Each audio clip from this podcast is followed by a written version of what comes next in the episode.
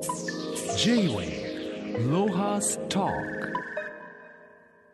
今週のゲストは JADO 日本学術記録株式会社代表新井昌司さんです。よろしくお願いします。新井です。よろしくお願いいたします。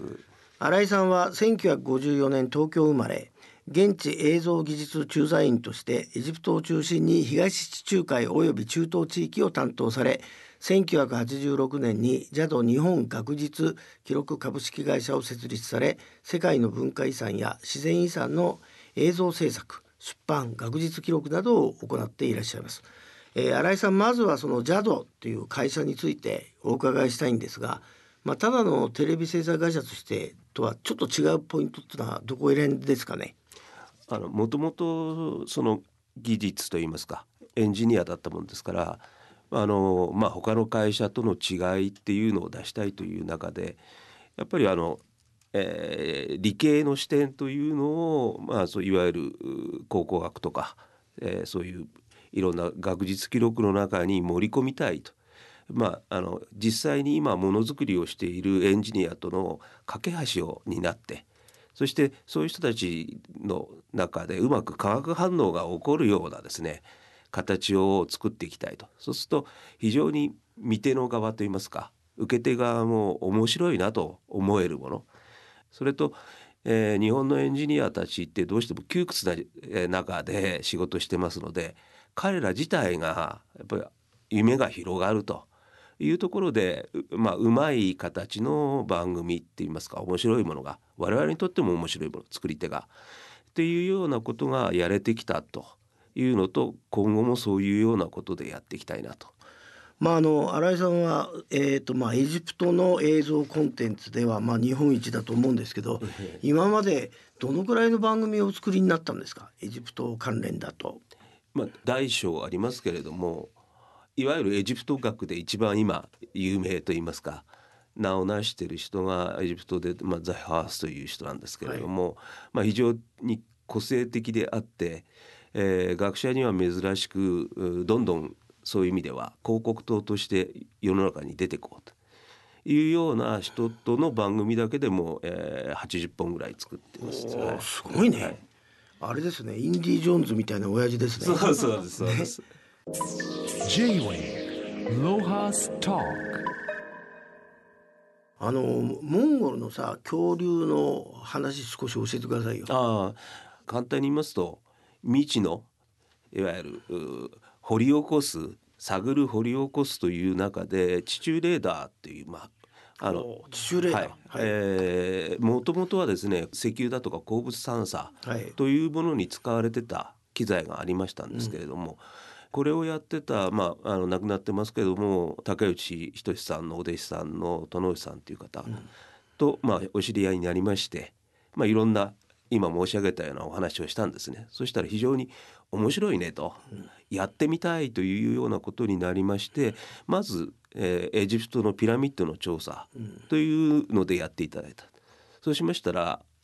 もともと鉱物ですね。いわゆる資源探査の方だったので、まあ、資源の宝庫アジアでの資源の宝庫であるモンゴルのゴビ砂漠でやってみたいと。で何やるんですかってお話をしたらいやあんたの影響で 新種の恐竜を見つけたいというようなお話になりましてですね、はい、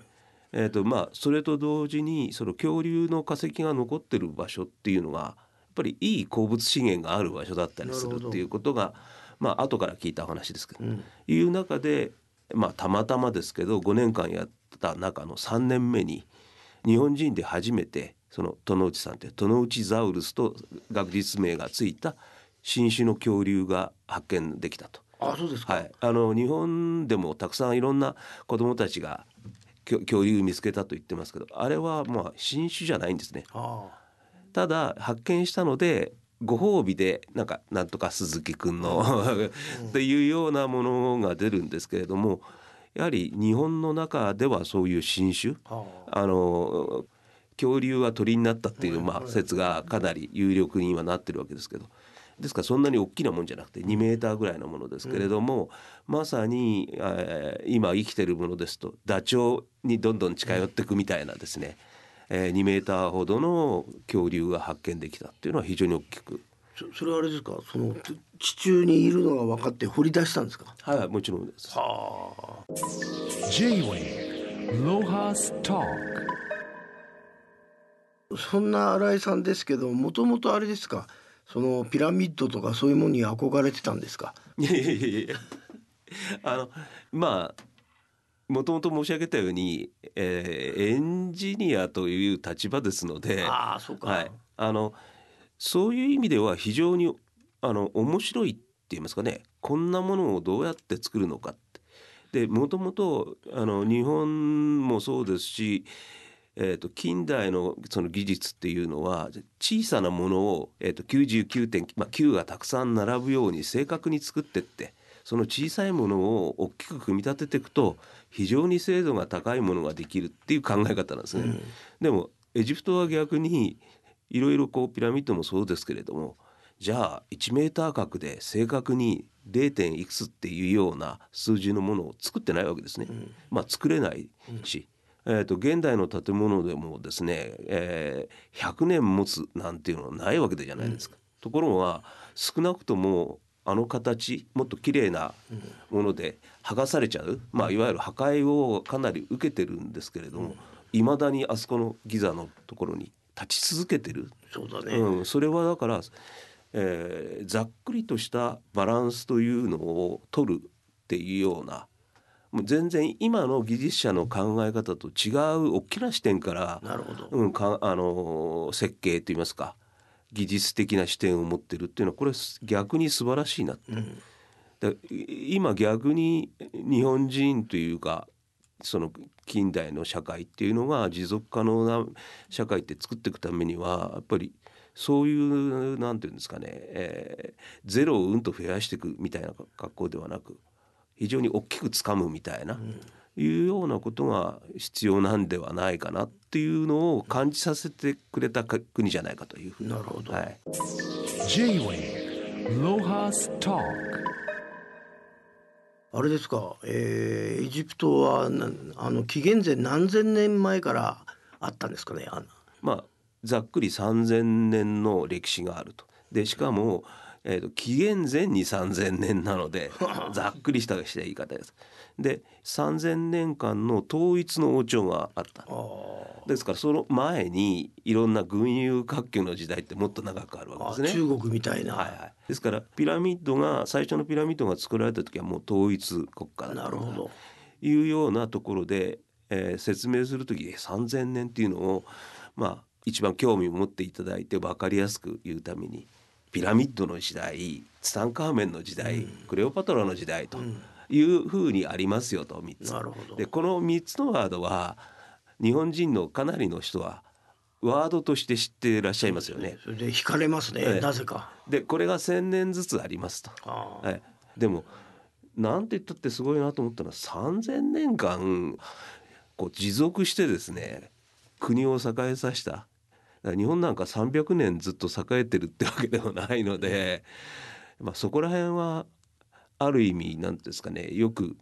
うんあんなすごいものを作ったのは宇宙人だとか言うんですけれども、まあエジプト人が今も持ち続けている良さみたいなただ現代に合わないというか、いう部分と優れた部分っていうのを切り分けて、まあ、学ぶっていうか吸収するっていうこともあの非常にこう異質というんですか正反対なんだけれどもあの面白いと思うし、えー、と皆さんがあまりご存じないのはエジプト人っていうのは日本に対して非常に親しみを感じてるんですね。でまあよくいろんな方と話しますけど今の大統領なんかも日いずる国でうちは日が沈んでいく国だと。まあいうことで日本式の教育を取り入れなくちゃいけないとかいうことを提唱してます。し、はいはい、あの、えー、まあ日本を正式訪問した時も国会でもそんなようなことを言い、あそうですはい、で現在、えーと、日本式の教育をする、まあ、学校ですね。小中学校ですね日本でいういうようなところも増やしています。で、えーと、日本科学大学というものを、まあ、アレクサンドリアの近くに作って日本の、まあ、先端の学者たちを集めて、えー、エジプトの、まあ、優秀な人たちに日本式のいわゆる科学教育をすると、まあ、いうようなことも行われているのが事実です。はあ、J-Way ロハスタあのあれですよね。新井さん今年の秋に、い、よいよ大エジプト博物館ができるというニュースを僕見たんですけど、これはどこに作ってんですか？あの皆さんよくご存知の三大ピラミッドですね。はい、はい、それがまあある場所というのがギザ第一ギザの丘というところの、えー、3つのピラミッドが見渡せる場所に、えー、世界最大のですねあの博物館ものを見せるだけではなくて、えーと、コンベンションホールシアターそれとモールみたいなのが3つが一体になった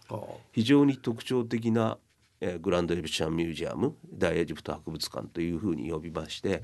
えっと、世界最大の、えー、博物館が、まあ、この秋ぐらいには誕生すると。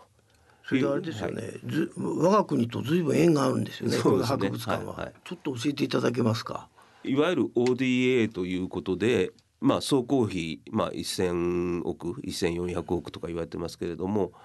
えっと、日本円で800億円くらいを、はい、まあ、拠出してなるほど、はい。えー、そしてしかも保存修復センターっていう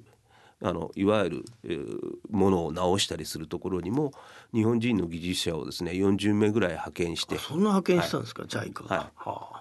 でまあそんなようなことで、えー、いろんな、まあ、あの今までツタンカーメンに限ってもですね、えー、6,500点くらい、まあ、お墓から発見されてるんですけれどもお墓を開けるとあっという間に劣化しちゃうんですね、うん、空気に触れると。うん、でそれでまああ弱ってしまうというかあぐすぐすっとなっちゃったものっていうのを、まあ、修復する技術というのがなかなか今までなかった。うん特に木だとか金だあの、まあ、金って言ってもあの箔ですね。金箔みたいなものに関して日本は特にそういう木の文化ですから。金沢の金箔職人とかありますね、はいはい、木をちゃんとあの、うん、固めちゃうとかですね。いう技術がある方がたくさんいるのでそういう方が行ってその技術を教えると同時に、まあ、そういう方たちにとっても自分の腕が、まあ、いわゆるツタンカーメンによって評価されるというような、いい話だね、はい、いうことにもなってますので非常にそこそういう点でも日本っていうのは高く評価されてるっていうようなふうに聞いておりますけど。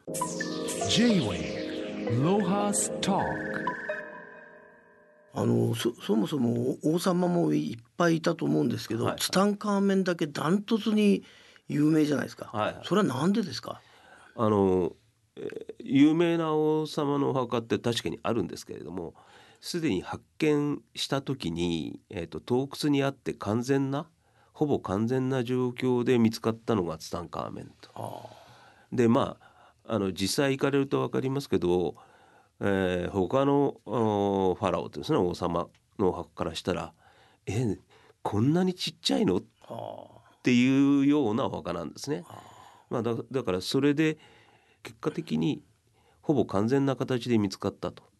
まあ、いうことが非常に大きい。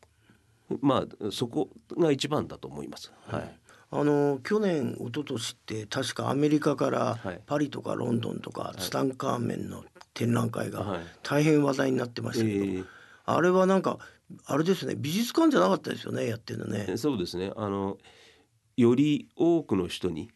専門的に走らずに、えー、まあ、見せていこうと。まあ、いう点で、えーと、いわゆるイベント会場コンサート会場みたいなのを使って。っていう、まあ、こと。日本の場合なんかでもどうしても、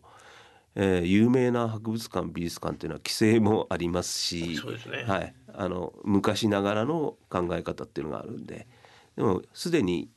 世界的にはもう何ていうんですかねいろんな多くの人に時間も夜まで見られるとかですね。っていうような形で、まあ、働いてる方っていうの方も見られる。子どもたちも見られる。というようなことはやはりいいことなんじゃないかというふうには思います。まあ、僕もネットのニュースであのミイラが並んでて、そこにいろんな副葬品がついてて分かりやすかったですよね。そうですね。はい、まあでもせっかくまあツタンカーメンの発見からえー、100周年なんですかね今年は。そうですね。えっ、ー、とせ、えー、今年というか、えー、と1922年発見なもんですから、はいうん、まあ、ほぼ100年と。まあぜひ新井さんあの我が国でも見れるように頑張ってください。ね、まあまあ今日はどうもありがとうございました。はいはい、ありがとうございます。J-Way ロハスター